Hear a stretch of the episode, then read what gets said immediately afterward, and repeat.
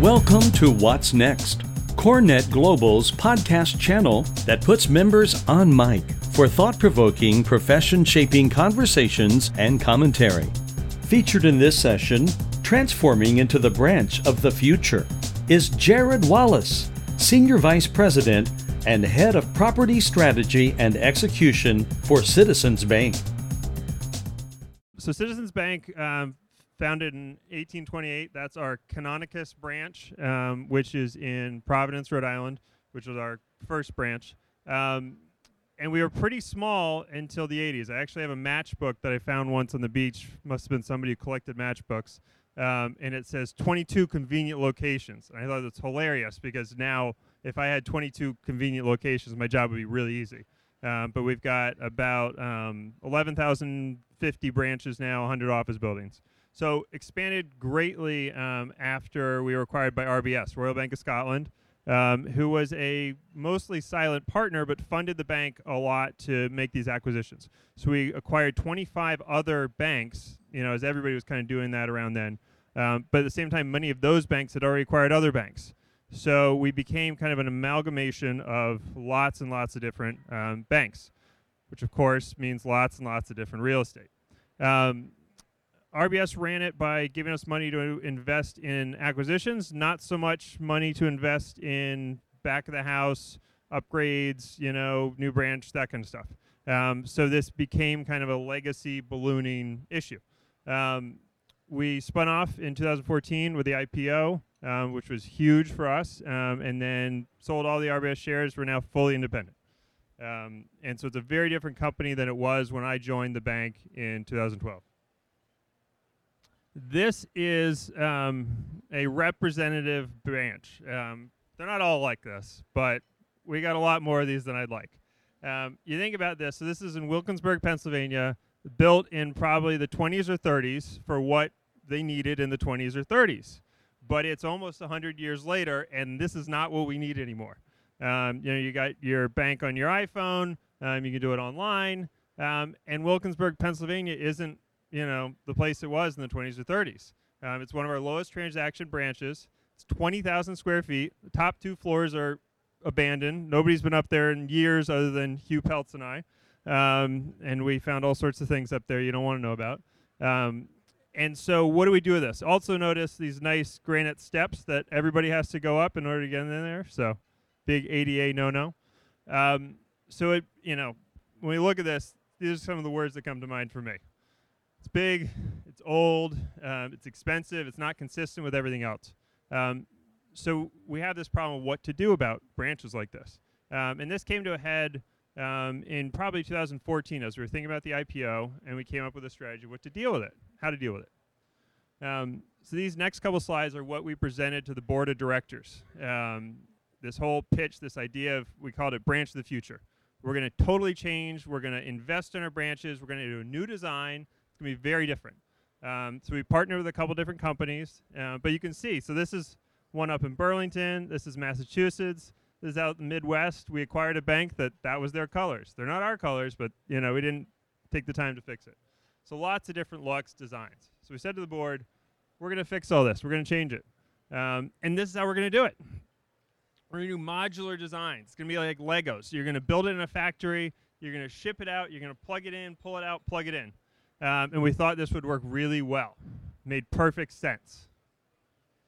And then we tried to build it. Um, this is one example um, first of where where we were going to do it. So big, old, off on a side street, downtown Boston. Does anybody here know Boston at all?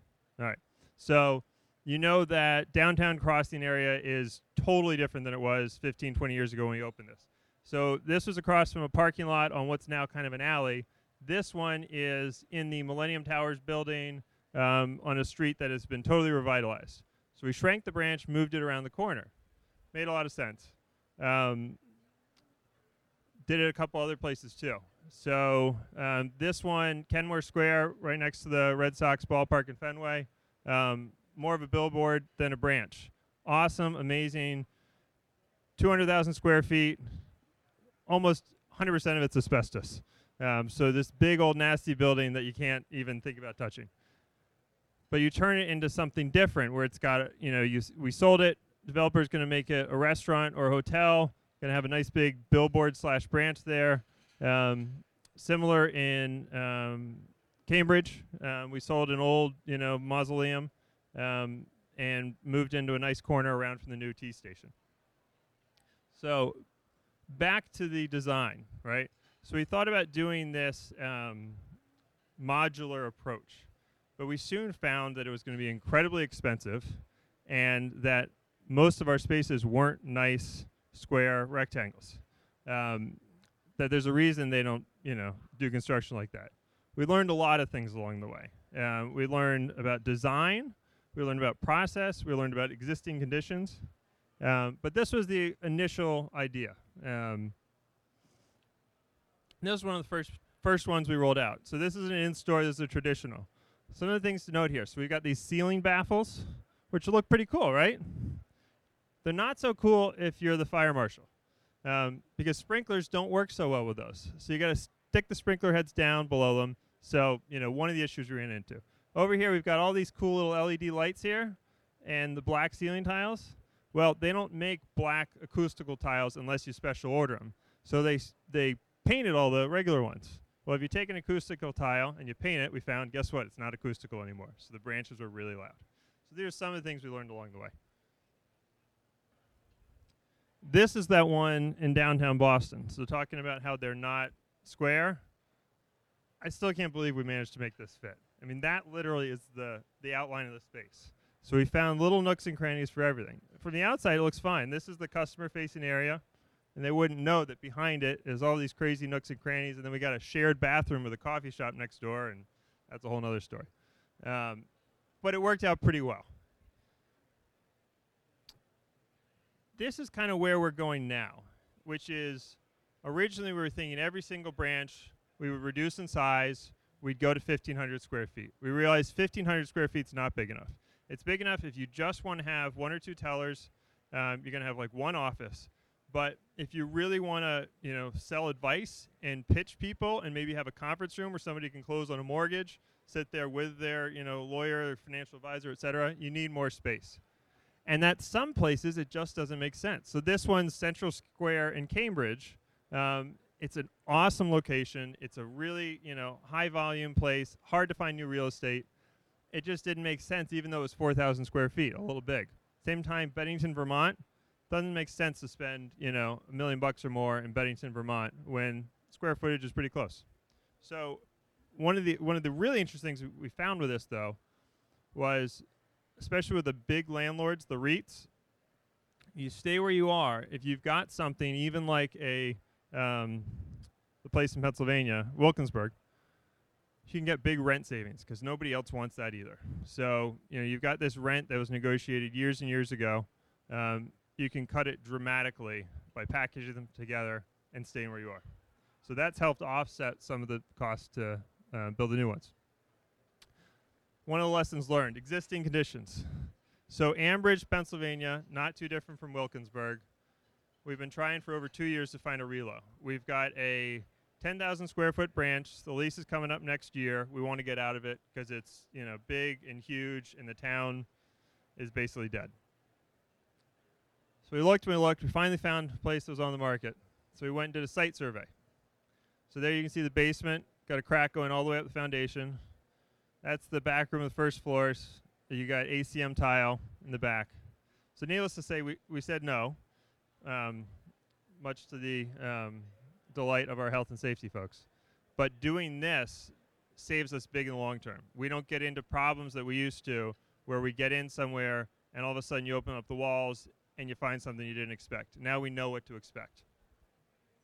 And so it means we don't do certain sites or we go in with different expectations. Um, design. So going back to those ceiling baffles. So here's the sprinkler head that you got to lower down below the baffles. Um, this they've got a fancy term for it. I can't remember. I call it the tchotchke wall. Um, kids grab these things. Um, they're a pain in the neck to clean. They're tough to mount. All sorts of problems. There's no real benefit. We killed that. There's those ceiling tiles again. Baffles. Um, this right here is a hard ceiling, so that's drywall. It's not tile. So anything goes wrong up there, you're going in with a sawzall, cutting the whole thing out, um, repairing it, then bringing a guy into plaster, skim coat, um, you know, paint the whole thing again. No more of that. It's not worth it. And it took a while to convince the design folks that some of these things were worth it, but now we're doing um, simpler. Um, you see the ceiling here. We got tiles. Um, this is a very new branch. We put an inline teller in there um, to try to work on the transaction migration. Um, much simpler. Don't have all the tchotchkes. Um, trying to keep things neat, um, easier to maintain, easier to build.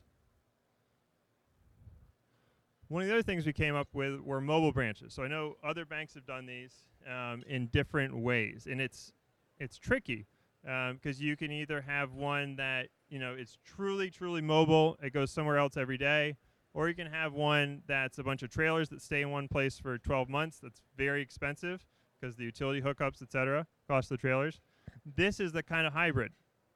Um, the cost of them's pretty reasonable, and what they do is they fill in the gaps. So um, in Milford, Delaware, the developer said, "Look, we're knocking down this whole strip mall, redoing the whole thing. You guys got to get out. You can come back, and it was a great place, place we wanted to be, but you're going to be out for 12 months." So we sent one of these down here. It worked terrifically. Um, we had another one that we used. Um, we we it worked so well. We ordered a second one, and we hadn't figured out where to deploy it yet. And three days before it was going to be finished, um, there was a fire in our Bensalem, Pennsylvania in store. They called us up, said, you know, what are we going to do? This thing's going to be out of commission for six months. We said, actually, a second mobile branch is going to be done in three days. So three days after that, we drove it down there, opened up the, put one of these guys right up front. It couldn't have worked better. Um, it's also a great billboard. Um, so it works well in, in several ways. So that was one of our big successes. Um, but also internal partnering. So it used to be that um, our real estate team kind of did their own thing.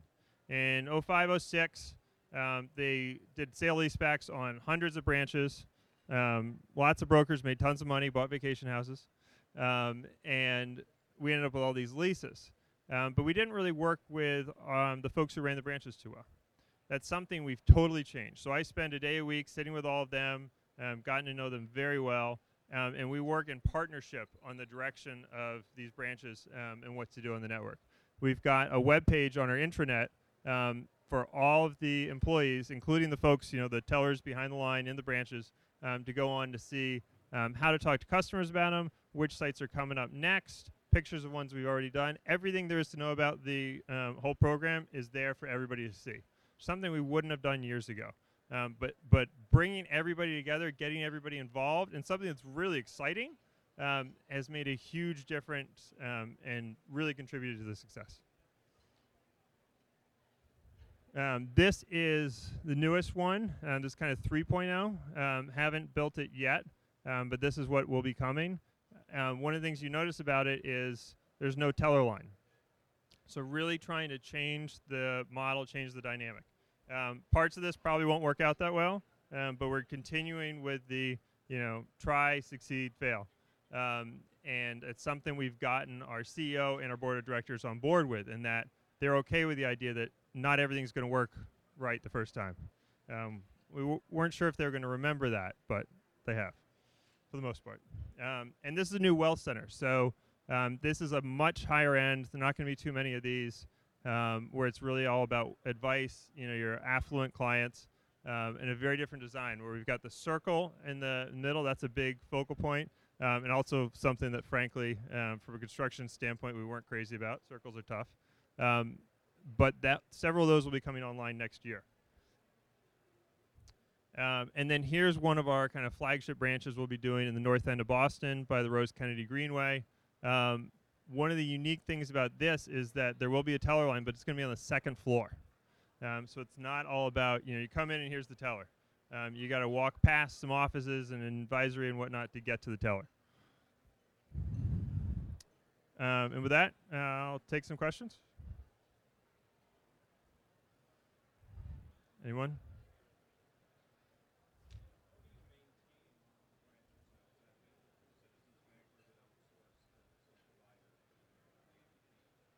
so the question was, how do we maintain the branches? Um, so we've experimented with outsourcing and with some insourcing. Um, when my boss, who's the director of real estate, first came in, almost everything was outsourced. Um, and we actually insourced a lot of it. So all of our facility managers are internal now. Um, and we've seen huge um, productivity gains with that. Um, we may, I'm not even sure if we pay them more. I think they probably get paid about the same. I think it, we probably actually save a couple bucks. Um, but they go above and beyond because they work for the bank as opposed to, you know, pick your acronyms, right? Um, that's made a huge um, difference. We do still, you know, the techs, the HVAC stuff is still outsourced, um, but the overall facility managers are internal. Yeah. John? We've got branches in 12. So I have plans. Um, I haven't convinced the rest of the company. I think we need to go to Maine, but I don't think that's going to happen. Um, so it's something we look at. Um, I don't know if it's going to happen, you know, real soon, um, but it's a little out of my. They don't let me make that call yet.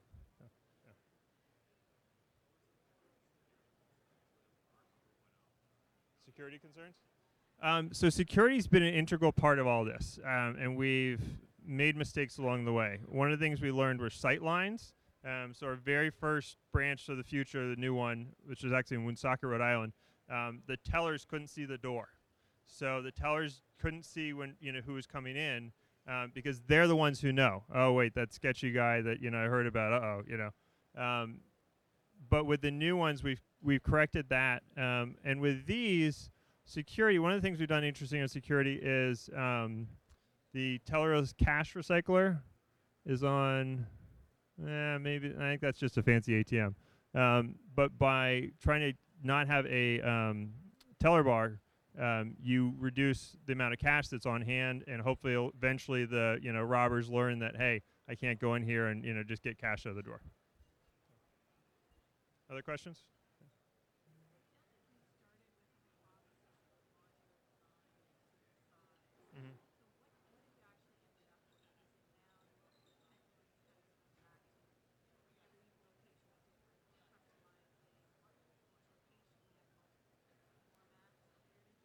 Yeah. So the question was, um, we started with a hypothesis that, you know, one size fits all and modular. Where did we end up? So right. So when we started it, our average branch across the network was 4,400 square feet. We've gotten that down to the low 4,000s now. Um, it's you know it's slow um, to get that down, um, and we now definitely do each one individually. So every single branch is different. Every site is different.